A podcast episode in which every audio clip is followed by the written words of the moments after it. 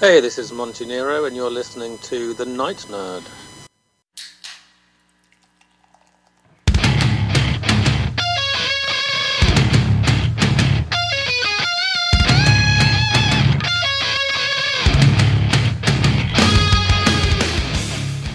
Welcome to the Night Nerd Podcast. I'm your host, Lance. It's Wednesday, so we're talking about comic books. So if you're caught up on WandaVision, you'll understand what we're talking about. If not, spoilers ahead. The most recent episode saw Pietro, as Quicksilver, make a triumphant return to the MCU. Only it wasn't the Pietro we know. This Pietro was Evan Peters from the Fox X Men movies. Later in the week, I'll talk about the importance of this and what it could mean going forward. But first, I want to talk about recast. In the world of comics, recast is a common term. The creative teams are always changing, so depending on the artist, the characters might look like different real world counterparts. Look at any of the Avengers since Iron Man hit theaters. When the first X Men movie hit theaters, their comic counterparts switched from classic yellow and black spandex to the sleek black suits you saw on screen. The only comic to really deal with the recast was the brilliant X Force and X Statix run by Peter Milligan and Mike Allred. Due to the reality TV nature of the book, they would recast the team lead or love interest. If it sounds bonkers, it's because it is. In the good way, though. The book is one of my favorites, and you should go pick up your local comic shop, like the Great Star Comics here in my hometown, and pick up the trades. Most other comics have a term they use when a new hero dons the cowl, ring, or cape. That term is legacy characters. Almost as long as there have been comics, there have been these legacy characters. Let's take a look at some of the most iconic from over the years. When talking legacy, one of the first heroes that pops into everyone's mind is the Flash. Going back to Flash Comics number one in 1940, Jay Garrick was the original Scarlet Speedster. In the 50s, Showcase number four in 1956, to be exact, saw the Silver Age of comics, where old characters were brought back with new identities. Here, Barry Allen took over what reigned until Crisis on Infinite Earths saw the multiverse collapse, and Barry sacrificed himself to save all of reality. His former sidekick, Wally West, stepped up and went from Kid Flash to the Flash.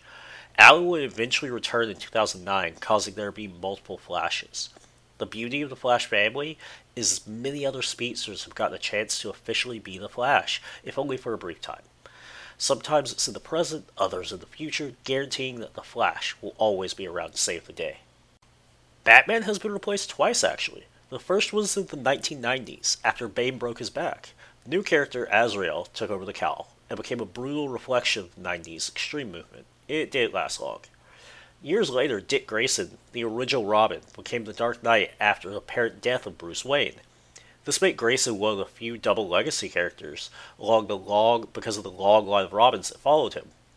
After Dick aged out of the role, the brash young Jason Todd took over. Fans weren't too keen on him and actually voted to have the Joker kill him off. Next up, Tim Drake figured out who the original dynamic duo were and appealed to Batman to be the next Robin.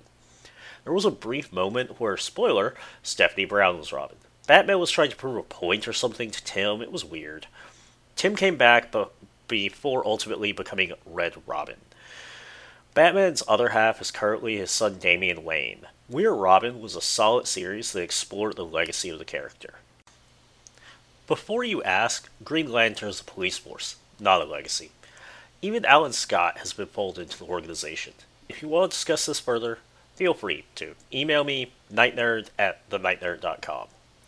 Marvel has also had their share of legacy characters. In recent years, there's been a big push to highlight a new generation of heroes.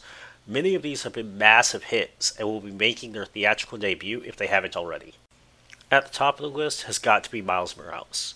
Everyone loved Into the Spider Verse, and if you didn't, you have no heart. Miles first debuted in the Ultimate Universe after Peter Parker died protecting his loved ones. Miles will eventually make his way to the regular Marvel Universe, where he swings through the city as our Parker's equal. Later this year, Miss Marvel drops on Disney Plus, just like WandaVision. Kamala Khan is like us and loves superheroes. She was a fan of the original Miss Marvel, and that's where she took her name from. That Miss Marvel took her name from Mar-Vell before taking his full name, Captain Marvel.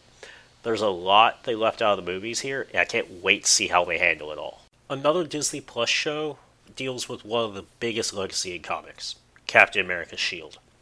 Falcon and Winter Soldier will hopefully show us who inherits the mantle. In the comics, they both have had turns as Cap. There were a handful of others when he went under the ice, so maybe we'll get to see them too.